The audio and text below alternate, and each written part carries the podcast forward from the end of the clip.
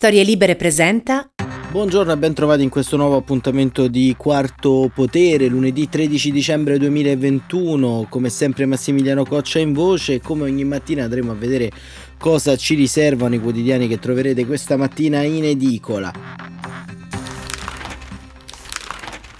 Una giornata che si apre all'insegna di vari temi, ovviamente il Covid, ovviamente la corsa al Quirinale, le vaccinazioni, uh, le bollette, uh, il eh, l'ipotetico slittamento ancora delle cartelle esattoriali da parte del governo, ma eh, c'è stata una mattatrice nell'arco di questi giorni, una mattatrice che ha tenuto banco perché si è tenuta la festa del suo partito di Atreyu, un uh, happening di Fratelli d'Italia che abitualmente si svolge a settembre, che invece quest'anno si è svolto a Piazza Risorgimento in eh, tenuta prenatalizia. E Giorgia Meloni ha invitato praticamente tutti quanti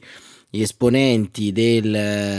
dello scacchiere politico, da buona padrona di casa per i primi giorni ha eh, in qualche modo tenuto eh, come una buona padrona di casa le eh, giuste distanze tra appunto le varie personalità invitate e si è anche diciamo annotata sul petto le medaglie del professor Cassese che ha applaudito alla sua proposta di riforma costituzionale sul presidenzialismo, però diciamo nell'ultimo giorno, nel comizio finale, ha in qualche modo eh, fatto vedere un po' che nulla è cambiato e che eh, forse come eh, appunto declamava la canzone chi aveva eh, in qualche modo scorto un cambiamento di Giorgia Meloni si è dovuto ricredere eh, un po' eh, Giorgia Meloni ha fatto pensare a tanti di essere gli illusi di sempre, ecco, e, e però Giorgia Meloni ha eh, lanciato anche delle accuse gravi, perché come ci racconta Giovanna Vitale su Repubblica, al colle un patriota, ma Meloni lascia aperta l'ipotesi Draghi. È convinta d'essersene guadagnate sul campo Giorgia Meloni la centralità politica e la leadership della coalizione, che specie dopo il successo di Atreyu fa tanto soffrire Salvini e nessuno le potrà più negare. La forza espressa nei sondaggi, con il sorpasso sulla Lega e il testa a testa col PD, conta più dei numeri esigui di Fratelli d'Italia in Parlamento. Per l'ex ministra sono gli italiani ad averla assegnato la guida dell'ala destra, perciò ora tocca a lei guidare da protagonista la partita sul Quirinale. Un ruolo ormai riconosciuto pure dagli avversari, meno che dagli alleati, che hanno fatto a gara per salire sul palco della festa, dove il tema della successione a Mattarella, rimasto a lungo confinato nella segreteria di partito, è stato portato per la prima volta allo scoperto e sdoganato, divenendo il cuore del Natale dei conservatori che per una settimana ha celebrato l'orgoglio della creatura nata nove anni fa sulle ceneri di AN e ieri il fulcro del comizio finale della Presidente. C'è stato un momento preciso in cui la Meloni si è resa conto di aver vinto la sfida interna al centrodestra quando Salvini, uscendo dal tendone allestito in piazza Risorgimento, ha annunciato che avrebbe chiamato a raccolta di tutte le forze politiche per cercare un raccordo sul colle, una mossa per riprendersi la scena che Giorgia gli ha rubato, dice un fedelissimo, dalla leader di Fratelli Italia non a caso subito derubricata a tentativo che va fatto perché a gennaio bisogna che ci si parli tutti, poi non so quanta convergenza si possa trovare, sicura che lo schema giusto sia invece un altro, passa per la compattezza della coalizione che è certa di avere in pugno. Il centrodestra ha i numeri per essere determinante per l'elezione del capo dello Stato. Vogliamo un patriota e non accetteremo compromessi. Tuona davanti ai militanti in delirio. Corrisponde al piano A illustrato qualche settimana fa nel famoso vertice romano a casa di Berlusconi, scrive Giovanna Vitale al Cavaliere, che non è un candidato di bandiera, ha sempre difeso l'interesse nazionale, nel 2011 è stato mandato a casa da, dalla consorteria europea perché non firmava i trattati poi accettati da Monti, verrà lasciata libertà di verificare se il Parlamento ha il consenso sufficiente per salire al colle. Qualora Dopo l'Epifania il pallottoliere dovesse restituire un risposto infausto, si virerà sul piano B, un altro nome in area che tolga ogni spazio di manovra al centro-sinistra. Per una congiuntura fortunata stavolta il centro-destra controlla il 45% dei grandi elettori e se restiamo uniti potremmo davvero essere decisivi, calcola un fratello fra i più alti in grado, sempre che non avanzi la candidatura Draghi, nel qual caso cambierebbe tutto. Senza però dar nulla per scontato, Non ho elementi per dire se sia un patriota, punge Giorgia Meloni, pur considerando il trasloco del Premier al Quirinale l'opzione migliore per accelerare il voto anticipato. Il sostegno di Fratelli d'Italia, dove apre l'ex ministra, potranno trovare casa settori del mondo liberale e cattolico, dipende da quanto l'esecutivo saprà difendere gli interessi dell'Italia. Nella battaglia su team e borsa italiana, innanzitutto, che degli avversari non c'è da fidarsi, il PD attacca, cerca un presidente della Repubblica che sia gradito ai francesi. La sinistra ha sempre fatto il procacciatore degli interessi di quel governo e il gabinetto Draghi non le sembra da meno. Palazzo Chigi è di fatto l'ufficio stampa dell'Eliseo e Letta è il Rocco Casalino di Macron, urla dal palco.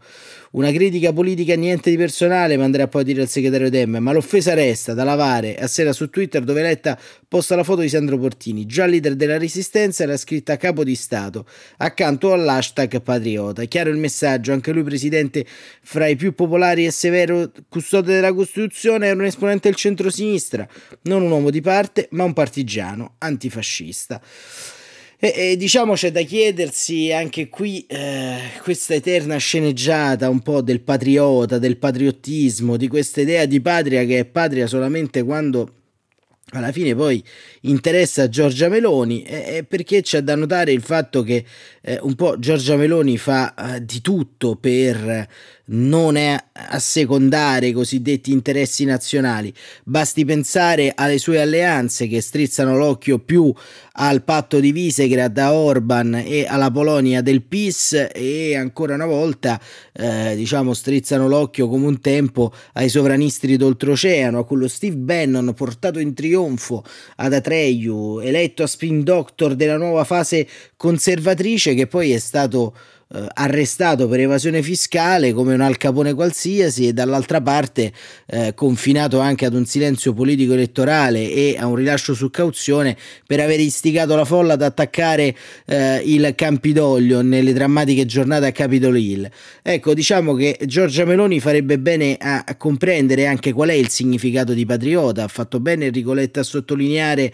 eh, che eh, patriota per la Costituzione italiana sono appunto i partigiani, ognuno ognuno che appunto ha avuto qualche partigiano in casa sa che quei diplomi che venivano dati eh, come attestato di beneferenza eh, c'era appunto scritto patrioti. I patrioti eh, non sono un concetto Uh, possiamo dire abbastanza ambiguo, bensì sono un concetto abbastanza chiaro nello spazio. Patriota chi ha reso onore alle armi contro il nazifascismo e chi fondamentalmente ha costituito giorno dopo giorno una, demo, una repubblica democratica fondata sulla Carta Costituzionale e su quei valori. Insomma, quindi Giorgia Meloni farebbe innanzitutto bene a ripassarsi un po' quello che è il eh, manuale della giovane marmotta, visto che diciamo ormai queste baracconate di Fratelli d'Italia lasciano il tempo che trovano e vedremo anche una attenta e arguta analisi eh, tra eh, qualche istante eh, diciamo di Giovanni Orsina che parla appunto sulla stampa pagina 23 dello spazio politico dei post populisti. Atreio 2021 scrive Orsina, il Natale dei conservatori ascoltatori l'evento organizzato da Fratelli Italia che si è concluso ieri con un discorso di Giorgia Meloni. Per qualche giorno ha occupato il centro del dibattito politico nazionale. Ci sono naturalmente delle ragioni contingenti perché ciò è avvenuto. Fratelli Italia è l'unica forza di opposizione, l'elezione del nuovo capo dello Stato attira l'attenzione sugli eventi politici e esausti ormai della pandemia, ancor più dell'infodemia che l'ha accompagnata, ci occuperemo di qualsiasi cosa pur di parlare altro che di Covid. Sbaglieremo però se ci fermassimo alle contingenze.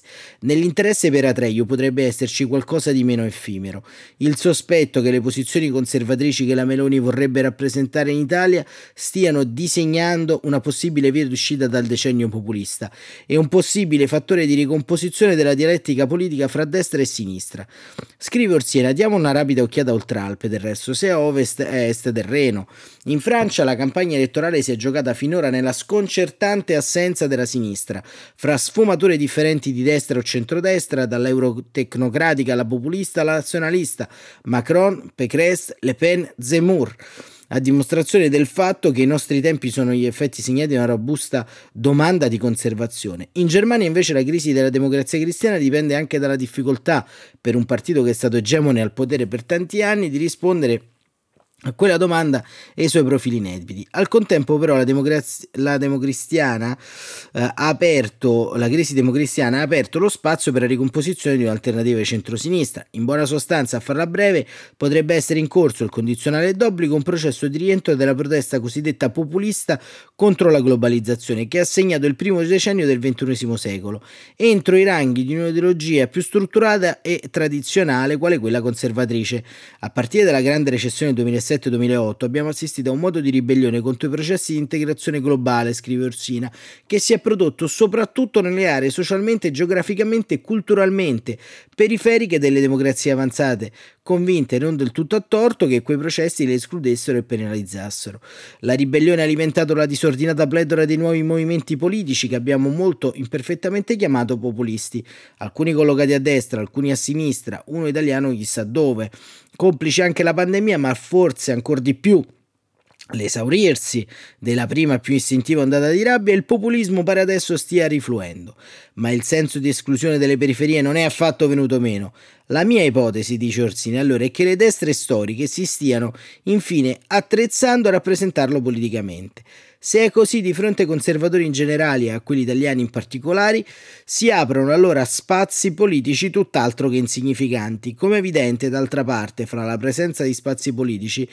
eh, la capacità di coltivarli e quella di tradurli in plausibile progetto di governo non c'è affatto un rapporto automatico. In linea generale un conservatorismo critico dell'eccessiva velocità e profondità dei processi di globalizzazione dovrebbe spiegarci in quale modo intenda rallentarli, arrestarli o magari invertirne il corso, senza però far collassare ehm, Eh, appunto senza però far collassare un mondo ormai molto integrato, la cui integrazione oltre a innegabili problemi ha generato pure benessere e libertà e dovrebbe spiegarci poi cosa intenda fare in concreto dell'Europa per come è messa oggi. Più in particolare Fratelli d'Italia è un partito piccolo che almeno nei sondaggi è cresciuto molto in fretta e non soltanto perché affonda le proprie radici una tradizione minoritaria di opposizione, ma di quella tradizione ha fatto un buon robusto elemento di orgoglio identitario. Il successo di Atreio dipende anche da quella coesione identitaria comunitaria, la quale coesione però, se Fratelli d'Italia vuol diventare una forza ampia, ecumenica, inclusiva e di governo, come nel suo discorso di ieri Meloni ha suggerito, potrebbe facilmente trasformarsi da risorsa in limite, scrive Giovanni Orsina, professore della LUIS, un ragionamento senza dubbio interessante, però a mio avviso, insomma, eh, ci sono alcuni punti di eh, fallacia in questo ragionamento, innanzitutto nell'analisi del quadro complessivo. Eh, in Francia, eh, diciamo, è vero che vi è un'assenza della sinistra, ma c'è stato con la lezione appunto di Emmanuel Macron un rimescolamento complessivo rispetto a queste eh, famiglie politiche. Lo stesso Macron fondamentalmente eh, si può definire tout court un liberale e certamente non un conservatore. Basti pensare alle eh, questioni relative all'aborto, alla laicità, alla questione dei diritti e come dire anche alla stessa questione europea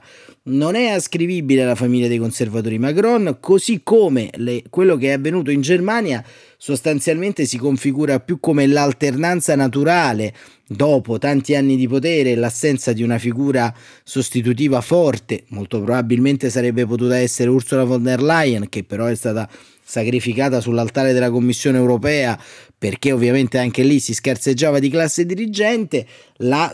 persona che avrebbe potuto succedere con successo ad Angela Merkel. E in ultima sostanza diciamo la grande vicenda che pone Orsina relativamente alla eh, diciamo questione dei, della globalizzazione e, e viene da dire che eh, da destra è trattata esclusivamente come protezionismo. Va ricordato che tra i sberleffi generali e la violenza sistematica in piazza fu proprio il movimento No Global che partiva appunto da sinistra, dai centri sociali nei primi anni 2000 e alla fine degli anni 90 a porre urgentemente la questione di una diciamo uh, inversione del paradigma. Ovviamente quel movimento è stato osteggiato e, e chiaramente è stato uh, prevaricato in tutti quanti i modi anche da pezzi uh, di, che oggi fondamentalmente ne sposano le tesi in salsa appunto chiusurista in salsa conservatrice ma eh, questo è quello che è avvenuto nel corso degli anni, quindi diciamo questo panorama di Orsina sicuramente interessante, però pone alcuni punti eh, di vista poco chiari sotto alcune questioni che invece riguardano un po' la contingenza necessaria. Contingenza necessaria che ovviamente è vista con eh, diciamo eh, esultanza soprattutto a destra perché eh, Libero, giornale ovviamente tradizionalmente legato al centrodestra, eh, titola Il trionfo di Giorgia ad Atreyu. La Melone scopre le carte, ecco il mio centrodestra. Titola il giornale diretto da Alessandro Sallusti. La leader di Fratelli d'Italia allargheremo e guideremo lo schieramento dei conservatori. Al colle voglio un patriota. Berlusconi lo è, Draghi non so, e altri nomi pronti. Ecco, e, e, questo sostanzialmente è un po' il grande tema che, che, che, attraversa insomma anche la destra italiana, il fatto che anche la destra italiana non ha classe dirigente. E, e questo sostanzialmente ci è dato eh, principalmente dall'ipotesi che ancora oggi non ha trovato una quadra eh, intorno alla diciamo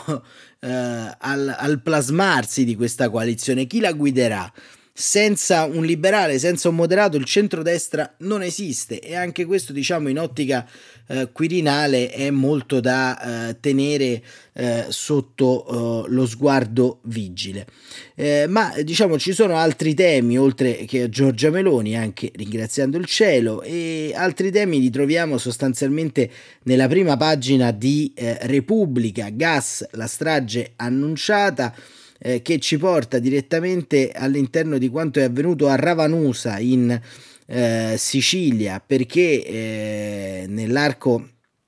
di, eh, della notte eh, tra appunto sabato e eh, domenica vi è stata una potentissima esplosione eh, che eh, sostanzialmente ha di fatto ehm, sconvolto un intero isolato eh, e appunto ehm, Repubblica ci titola gas la strage annunciata e strage annunciata perché? Perché sostanzialmente ehm, eh, diciamo in quel territorio, in provincia di Agrigento, ma questo è un problema che riguarda tutto quanto il tessuto nazionale, esiste un problema di tenuta degli impianti, di tenuta e la zona, come ci, ci racconta Alessia Candito, inviata della Repubblica in Sicilia, era ad, classificata ad alto rischio, aveva bisogno di interventi urgenti. C'era puzza di metano da tempo, dicevano i residenti, ma dal gas nessuna segnalazione c'è mai arrivata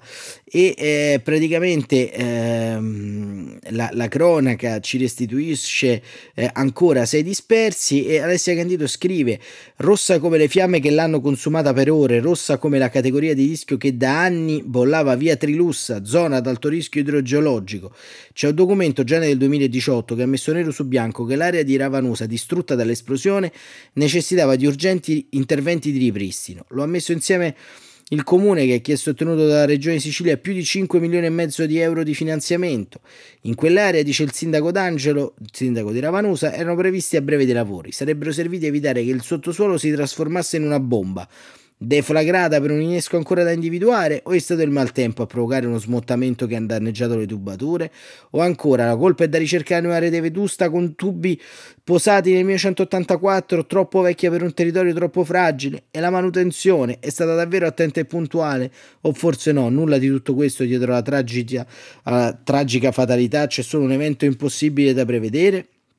Sono queste le domande che si affollano nella mente di chi a Ravanusa sabato scava tra le macerie, carcasse di auto carbonizzate, balconi sbriciolati con ringhiere trasformate in macabri frestoni che penzolano su facciate annerite e macerie di quelle che erano palazzine. A tarda sera, alla luce delle fotoelettriche, si procede, ma con cautela perché calcinacci, pilastri e pezzi di muro forse custodiscono ancora i corpi dei dispersi, ma anche perché lì potrebbe esserci la risposta alle domande di chi oggi si interroga sulla tragedia.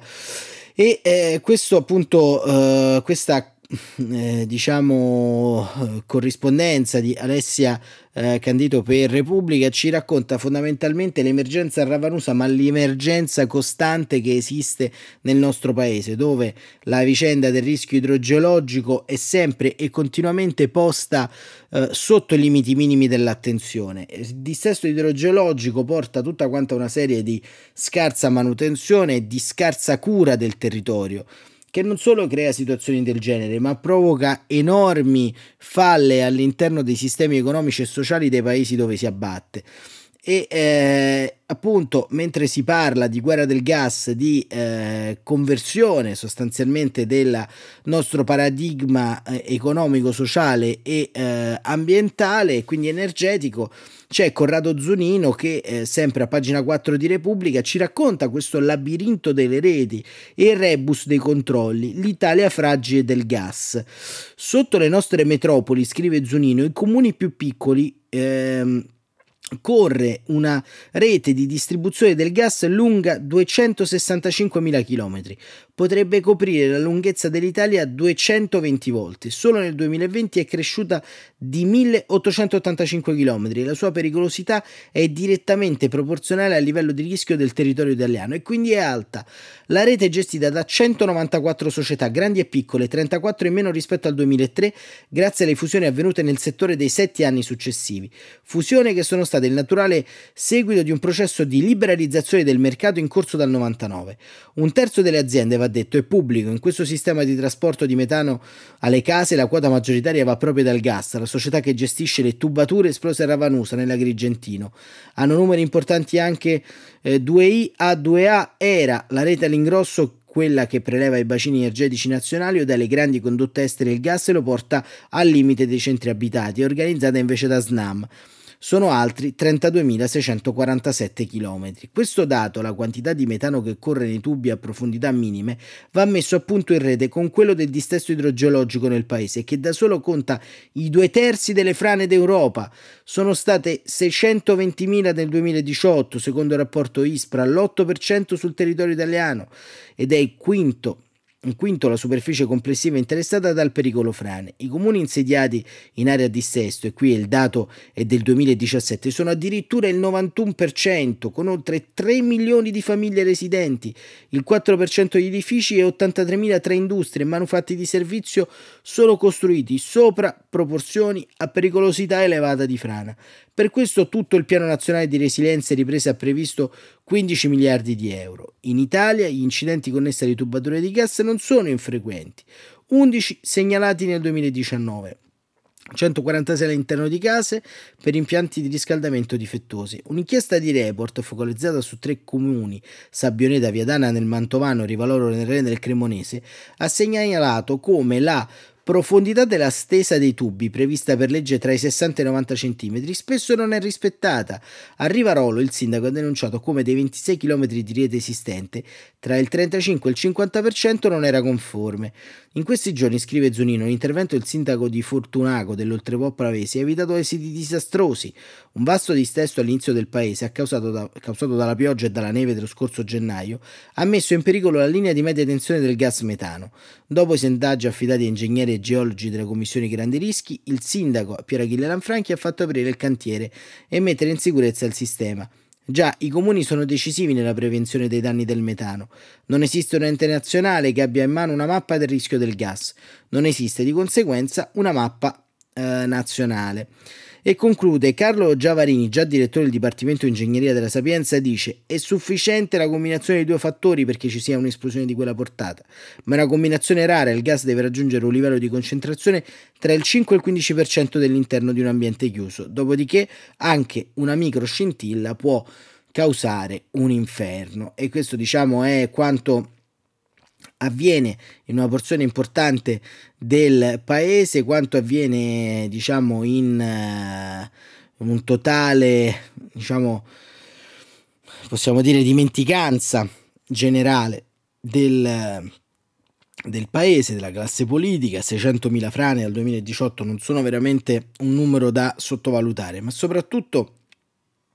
diciamo ci raccontano di quanto le eh, esigenze del paese siano distanti anni luce eh, dal livello alto della politica. Quelli che abbiamo ascoltato in questo articolo ottimo di Corrado Zunino sono tutti quanti sindaci e, e c'è un'Italia in crisi, un'Italia fondamentalmente che rischia giorno dopo giorno, ora dopo ora di fare i conti con questo distesto e, e questo non lo vediamo, non possiamo vederlo perché fondamentalmente spesso nessuno lo racconta, quindi onore al merito a Repubblica che ha aperto, eh, così come il Corriere della Sera eh, ha dedicato ampio spazio a questa eh, tragedia. Insomma, speriamo veramente che il PNRR sia di sollievo anche per eh, questo. E eh, per quanto riguarda invece gli ambiti eh, della, eh, diciamo del dibattito pubblico, il foglio quest'oggi invece eh, dedica il suo numero monografico del lunedì al tema a botte con gli illiberali. Biden fa il forum delle, delle, democrazie, gli esclusi un po' si offendono un po' sono orgogliosi di non far parte di un sistema in declino. Ma che succede quando i regimi fanno leva sui liberali per rafforzarsi? Un dialogo sul futuro e sui politici che eh, sembrano usciti dal Faust, un eh, dialogo tratto dal libro di Anna Applebaum e Donald Tusk uscito il 10 dicembre in Polonia con il titolo Vibor che significa la scelta e il libro è edito da uh, Vida Vokton Agora, una casa editrice polacca. E um, inizia questo dialogo appunto eh, intorno a, a, questo argomento. Eh, ricordiamo che Anne Applebaum è giornalista americana vincitrice del Pulitzer per Gulag e Donald Tusk ha fondato eh, la eh, cosiddetta piattaforma civica che è il maggior partito di opposizione in Polonia e eh, appunto è stato presidente del Consiglio europeo presidente del PPE e diciamo che è eh, un, un tema eh, caro al foglio, ma anche caro al dibattito di questi giorni che vedete come si intreccia poi con la visione di Giorgia Meloni intorno al patriota e alle alleanze, insomma, diciamo che eh, questo dialogo che potrete trovare sul foglio molto lungo, molto articolato si muove intorno alla questione, come scrivono gli autori, di evitare il conflitto a tutti i costi o essere pronti allo scontro quando il prezzo è troppo alto, l'Unione Europea su, con questa sua postura mercantile più che militare è per definizione esposta alla tentazione dell'appeasement, quindi del, diciamo, dell'appiattimento in buona sostanza. C'è poi un editoriale eh, interessante di Giuliano Ferrara eh, sulla vicenda Amazon, perché come sapete abbiamo dato in, eh, nei giorni scorsi ampio eh, risalto alla multa della eh, della, dell'antitrust, dell'autorità antitrust italiana ad Amazon e eh, Giovanni Ferrara dice non toccate Amazon, nostra dea dell'accessibile.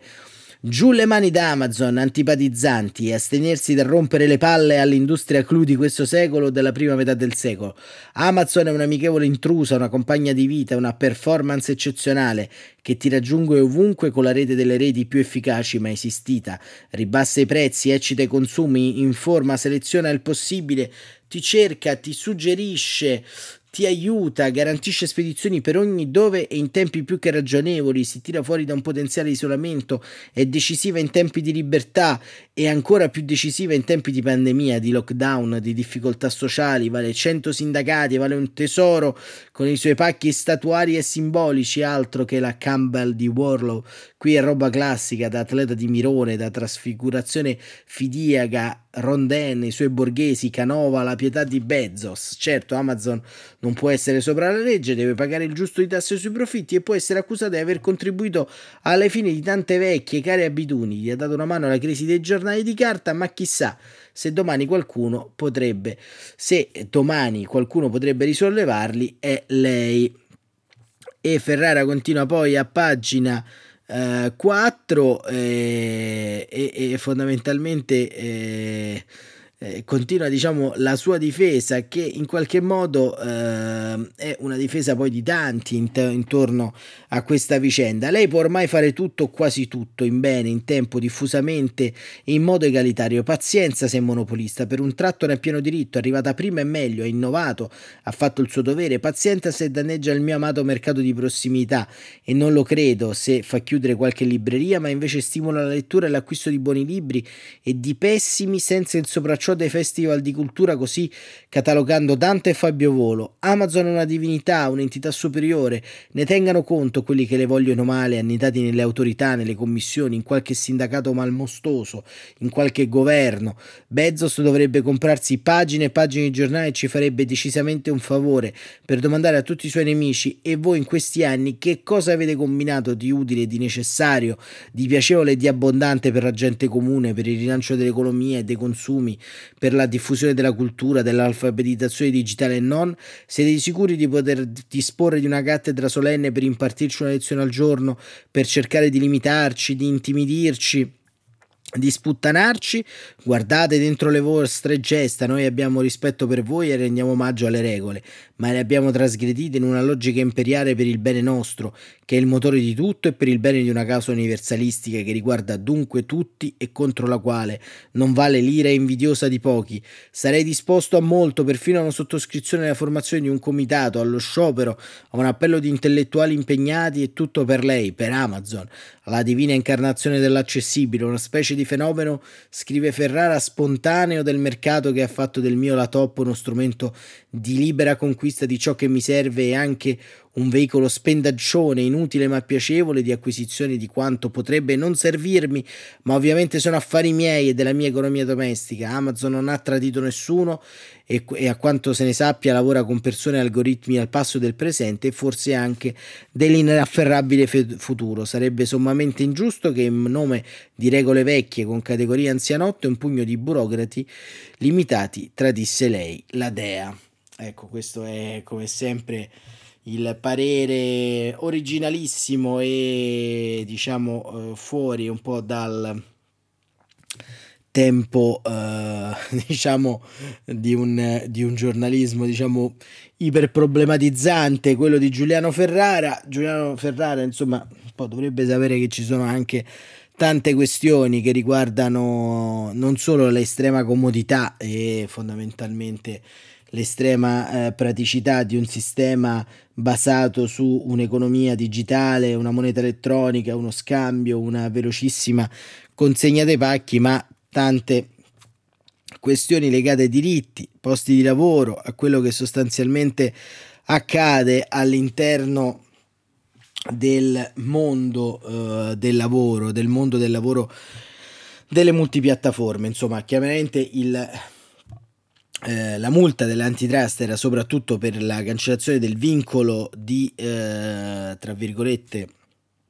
eh, di eh, libera concorrenza e libero mercato nel nostro paese sul mercato digitale, però ecco diciamo toccherebbe in qualche modo comprendere come renderli davvero innovativi e democratici questi lavori sulle multipiattaforme per non ritornare fuori tempo massimo ai tempi del carbone e delle miniere e anche diciamo visto che i minatori oggi potrebbero essere i rider, i corrieri e tanti altri, insomma c'è un tempo che è quello della vita e del giusto lavoro che andrebbe davvero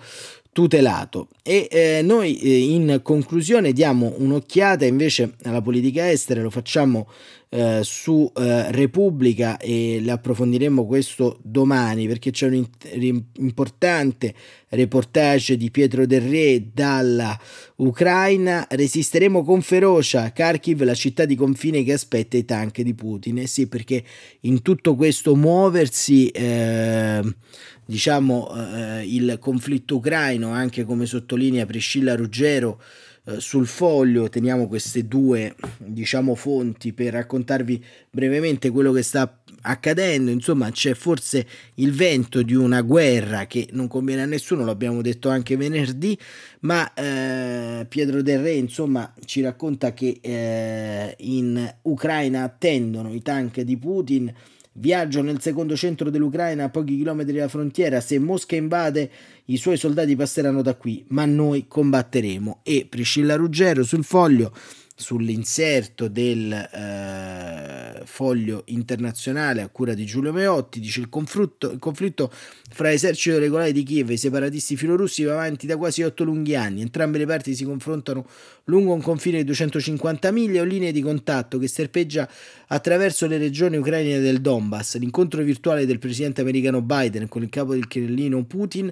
la scorsa settimana è stato un inizio di dialogo, ma le richieste della Russia e le cosiddette linee rosse stanno rendendo difficile la diplomazia. Gli Stati Uniti hanno minacciato di colpire la Russia con nuove sanzioni che potrebbero riguardare anche il gasdotto Nord Stream 2 e eh, appunto sono 175.000, scrive Priscilla Ruggero, i soldati posizionati da Putin a ridosso del confine, secondo il Washington Post, in vista di un'eventuale offensiva militare prevista per gennaio. Il direttore della CIA, William Barnes, crede che Putin stia mettendo le forze armate russe e i servizi di sicurezza russi in un lungo luogo in cui potrebbero agire in modo piuttosto ampio. Nel 2019 è stato l'anno delle elezioni del presidente ucraino Zelensky, una delle sue promesse fu quella di cercare una soluzione nel conflitto ad est dell'Ucraina e eh, 11 miliardi invece sono i numeri e i soldi che eh, costa il gasdotto Nord Stream 2 che trasporta il gas naturale da giacimenti russi alla costa tedesca. L'infrastruttura è interamente di proprietà della compagnia energetica Gazprom. Quindi diciamo staremo a vedere nei prossimi giorni come si svilupperà ancora il dibattito intorno a questo tema molto molto importante della nostra eh, geopolitica di prossimità e geopolitica energetica. Per questo lunedì è anche abbastanza, anche se non è tutto, e noi ci sentiamo domani come sempre alle 7.45 sempre qui su Quarto Potere sempre su storielibere.fm su tutte le piattaforme podcast. Grazie davvero per seguirci sempre numerosi. Buon proseguimento di giornata e soprattutto buon inizio di settimana.